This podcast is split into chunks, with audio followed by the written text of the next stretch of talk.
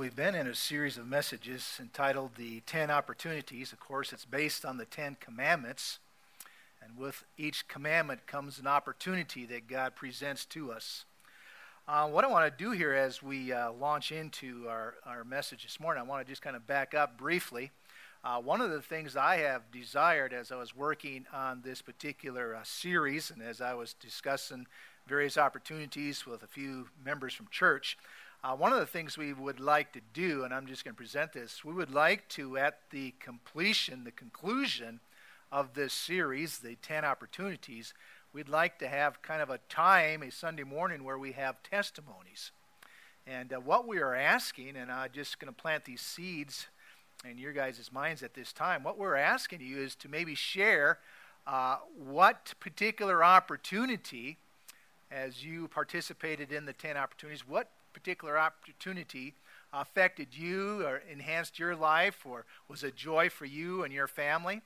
And, uh, and we're just asking you to briefly share that particular opportunity with your church body. And so we began, let me just run through that. We began with week one, which was uh, commandment number five. We started on, on Father's Day honor your father and mother. And the opportunity, the, uh, the challenge that we presented to you was to write a letter to your parents or your dad or your mom or however you wanted to handle that and just express to them how you appreciate them and honor them. So that was opportunity number one or assignment number one uh, when we came to the commandments. Then in uh, week two, we jumped into Exodus, or excuse me, uh, commandment number one, and your assignment was to read through Exodus chapter 20 because in Exodus chapter 20 we have the Ten Commandments uh, listed there for us. And you were supposed to read through that particular chapter, and we sent some questions out through the email for you to wrestle with and answer. So that was week number two. Uh, then, week number three, we had uh, commandment number two, which is you will not have any idols before you. Okay, you will not worship other idols. Now, the opportunity, the challenge that we brought to you was to have a tech free night. Do you remember that challenge? And uh, so as I mention these things, you go, oh, yeah, that's right. We were going to do that. Well, you know what? You can still do that, okay? So, anyhow, that's one of the reasons why I'm just sharing these things with you, too. So you uh, not only be reminded, but you can still do them. So that was commandment number two, tech free night. We're not going to have any gods before us. Uh, commandment um, number three was uh, you shall uh, not use the Lord God's name in vain. And if you remember the picture, it was a picture of lips, number three. Uh, we're not supposed to use God's name in vain. Well, anyhow, your challenge, your opportunity that we presented to you was that you as a family were to create a swear jar, okay? And you were supposed to put money in that jar each time you use that particular word that you were not supposed to use as a family. And of course, we think of swear words automatically, we think of swear words. But sometimes there just might be a word in your family that you guys detest. And of course, I shared a story with you about Sky and her family. When Sky would say, whatever, okay, whatever, her dad just, that was not good, okay? So, whenever she used whatever, she's supposed to put the money in the jar. So, what was your word? What did you guys do as a family? Again, if you're thinking, oh, yeah, we were going to do that. Know what? You can still do that. And then we came to commandment number four, which was remember the Sabbath day to keep it holy. And uh, on that particular Sunday, we were just going to focus on friendships. And so we were challenging everybody to reach out and bring somebody to the Bellamy Creek when we did our baptisms. So your challenge was to invite a friend, to reach out to your neighbor and say, hey, come and join us at Bellamy's. But you can also do that here at church. Just reach out and say, hey, come and join us at church. And so that was number four. Remember the Sabbath day. Uh, then we had uh, number six was um, thou shalt not kill. And so that was the bomb. Do you remember the picture? The number bomb. The bomb looks like a number six, and uh, thou shalt not kill. So we're not supposed to kill. And so what we did, the opportunity presented to us was to honor life. Okay, honor life. And so uh, we didn't mention it, but it went out in the email. Hopefully, you were able to read that. We wanted to uh, have challenge you to take your change, your loose change, and put it in a baby food jar or maybe in a mason jar or something, and bring that money to church. And what we were going to do with that money, that loose change, is we were going to give it to the local uh, Kansans for Life chapter that meets here in Goodland, and we're going to help them with that those monies. And uh, one of the things that Kansans for Life is doing, they are working towards opening up a uh, pregnancy uh, center here in Goodland. And so, uh, just to kind of give you a little idea what that money would be used for. So that was uh, last week's uh, "Thou Shall Not Kill." So that's what's going on. And again, the challenge is if I want you to participate in those, do one of those. And if you're comfortable, we would like to have a Sunday where people just share. You know, like you know, like well, we we did the uh, the number three where we are not supposed to use God's name in vain, and we we we raised a thousand dollars. You know, I, whatever it may be. Okay, that's a little bit crazy, I know, but uh, we just want you to kind of share that testimony with the church. So maybe that's what it was, or or maybe uh, was the baby food jars. You know, you brought money for Kansans for Life, or uh, you wrote a letter to your parents and. And then you got a phone call from mom and dad, and they were just in tears, how they were touched by your letter. I mean, stuff like that, we would like to hear about it in church, you know. So, again, the challenge is you, the opportunities are presented to you, and uh, those also been presented in the uh, email. I believe when the email went out, we had the opportunities listed in there. So, look at your emails, and uh, you'll see the opportunities there. Well, that brings us this morning. Uh, this is the eighth opportunity although it's commandment number seven. Remember, we started with commandment number five because of Father's Day. Well, today is uh, commandment number seven, um, and it is the, uh, well, let's just look at it. Commandment number seven is found in Exodus chapter 20, and here, here it is, verse 14. Exodus 20, verse 14. This is commandment number seven. You shall not commit adultery. Okay? Shall not commit adultery. Join me in turning to Matthew chapter 5, would you?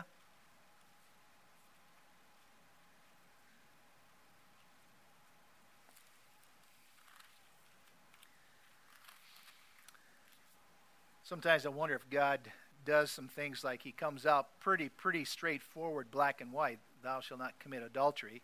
And then we go, well, at least there's one I haven't, you know, broke and then we come here to Matthew chapter 5, verse 27. And then, well, we just don't get away. Here's what it says You've heard that it was said, Do not commit adultery. And then it goes on, But I tell you that anyone who looks at a woman lustfully has already committed adultery with her in his heart. So, anyhow, we could spend some time talking about the negative things about uh, this particular commandment, commandment, "Thou shalt not commit adultery." Uh, let's let's just try and be a little positive with it this morning, if that's all right. Uh, here's what I want to share with you. I want to share three things about this commandment that God is for. Okay. Typically, when we think of commandments, we think of okay, these are the things that God is against. Yes, He is against these things, but with that commandment comes an opportunity, and the opportunity is what God is for. So, what is God for? We know that He's against adultery. What, what is He for then? What is positive about this commandment? Well, here's number one. Number one, God is 100% for marriage. Okay? When you read commandment number seven, thou shalt not commit adultery, you should quickly conclude and think okay, God is for marriage. He's 100% for marriage. In fact, marriage was God's plan. There are some institutions that God has established in our world. We have the institution of government, we have the institution of church, where we're supposed to gather and worship. Uh, the institution, the third institution that God created, is the institution of marriage. So, marriage is God's idea. Marriage is God's design. He's the one that thought all this up. In fact, if you will just reflect with me back to the book of Genesis, where uh, the whole idea of marriage is being set down and established, uh, if you remember back in, in Genesis, we have Adam, and this is before Eve. Adam, he was uh, placed in the garden to care for the garden, and uh, he was also given the assignment to name the animals. And so he's looking at these various animals and he is assigning names to them. You know, he sees a zebra, you know, sees those stripes. There's a zebra. Sees that animal with a long neck. He says, that's a giraffe. How he came up with that, I don't know. But after he has named all these animals, something dawns on Adam. He concludes and sees and realizes hey, the animals have partners, but I don't have a partner. Something's missing here. And so God understood that. And here's what Genesis chapter 2, verse 18 says it says, It is not good, and this is the Lord talking, it is not good for a man to be alone or a woman to be alone. I will make a helper suitable for him. And here's what took place. We press on in verse 21. The Lord caused the man to fall into a deep sleep, and while he was sleeping, he took one of the man's ribs and closed up the place with flesh. Then the Lord God made a woman from the rib he had taken out of the man, and he brought her to the man. And the man said, This is now bone of my bones and flesh of my flesh. She shall be called woman, for she was taken out of man. For this reason, a man will leave his father and mother and be united to his wife, and they will become one flesh. So, in those verses, we see God establishing, putting into place the whole concept and idea of marriage. Again, God is 100% for marriage, it is His idea. God is into love, God is into commitment, God is into faithfulness, and God is into forgiveness. And the context in which we see all that taking place is in our relationship with our spouse. God is for marriage, 100% marriage. Well, that leads us to point number two. Here's the positive. Not only is God 100% in favor of marriage, number two, God is also 100% in favor of sex. Okay? Again, this is God's design. This is something that He has established and put together. He created sex for our enjoyment. Okay? But we need to understand that there is a context for sexual expression. Okay? There is an environment, if you will. There, there is a place for sexual expression. And God says, I want it expressed in a marital relationship. That's what he's saying. Again, that's how he set it up. Okay? That's how he created this thing. He created man and wife, and he says, I want them to come together in union, in marriage. And one of the gifts I'm giving to them as a couple is the expression of sex. But I want it done in the right context, is what he's saying. Okay? That is sex. Number three, we're going to jump ahead here. I'm going to zip through some stuff, okay? Uh, if you are a note taker and you're going to end up with blanks, all right, in your bulletin, um, you can come to me and talk to me, and we'll fill in the blanks, all right? But uh, we're going to jump ahead. We're going to jump to the last thing. Number three, 100%. Number one, God is 100% for marriage. That's His design. He created it. Number two, God is 100% for sex. Needs to be in the proper context. Okay. Number three, God is into uh, 100% into forgiveness. Okay. 100% into forgiveness.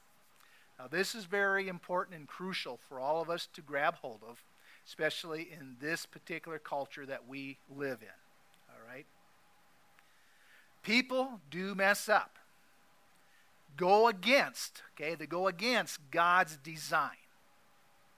Does that mean it's hopeless after this? Does that mean from now on it's down, down, down into the drain, into the lower depths? Is that what's going to happen? No. God is gracious. His mercies are new every morning. He takes our sin and he moves it as far as the east is from the west. That is our God. And what we need to embrace and understand yes, I messed up. I did not follow God's design. But God offers 100% forgiveness when we confess it and bring it to Him. Okay? What a wonderful opportunity God has instilled. A wonderful opportunity to meet somebody and become husband and wife. What a wonderful opportunity. Amen? Amen. And it was also a wonderful opportunity for us as husband and wife to express love to one another, okay? In that context of marriage. Wonderful. But it's also wonderful to know that there is the opportunity. The door never closes, that when we mess up, when we foul up, when we go against the design of God, it's not the end. It's not the end. The door does not close. God forgives 100%.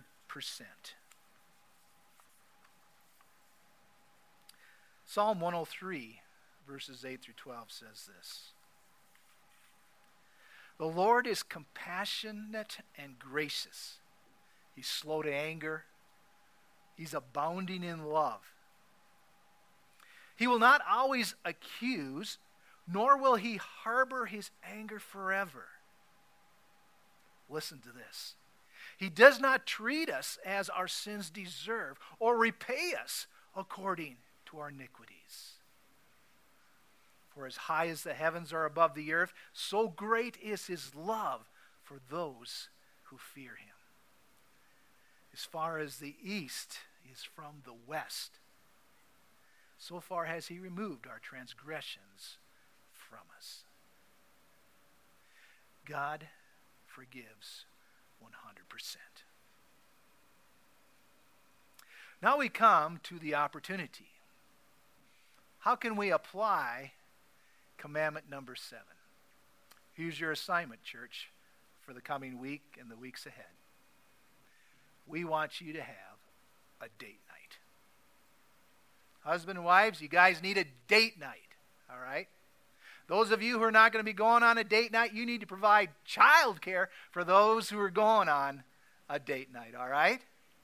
Let's get together as a church and let's help one another enjoy the opportunity that God has for us. Remember, He's 100% for marriage, He wants us to enjoy one another. So, application point for commandment number seven is date night. Let's go positive. God wants you to enjoy your relationship with your spouse. So, this week it's date night. Uh, I think we probably need to send out another list so you guys can begin planning. Uh, maybe, maybe at the end when we do our conclusion, maybe there will be a testimony on date night. Okay, I don't know what that. Hopefully, it's not. Uh, he wanted a hamburger. I wanted Mexican. We had a big fight, and it backfired, Pastor. We don't want that. All right, we don't want that. But date night, that's your opportunity, okay? All right, let's pray. We'll bless the meal as well, and then we'll be dismissed and we'll enjoy fellowship together back in the fellowship hall. Let's pray. Father God, thank you so much for uh, the institution of marriage. Lord, uh, your ideas are great, they really are. And, uh, and the perks that go with uh, marital relationships are, are wonderful too. Thank you. Um, Lord, uh, may we just be that people, that people that says, you know, the world's crazy. Uh, the world has got it all wrong. May we just rise up and just say, you know, there is something good. And this is what it is. May we be a voice for marital relationships. But also, Lord, just be with us this week as we make plans to uh, have a date night.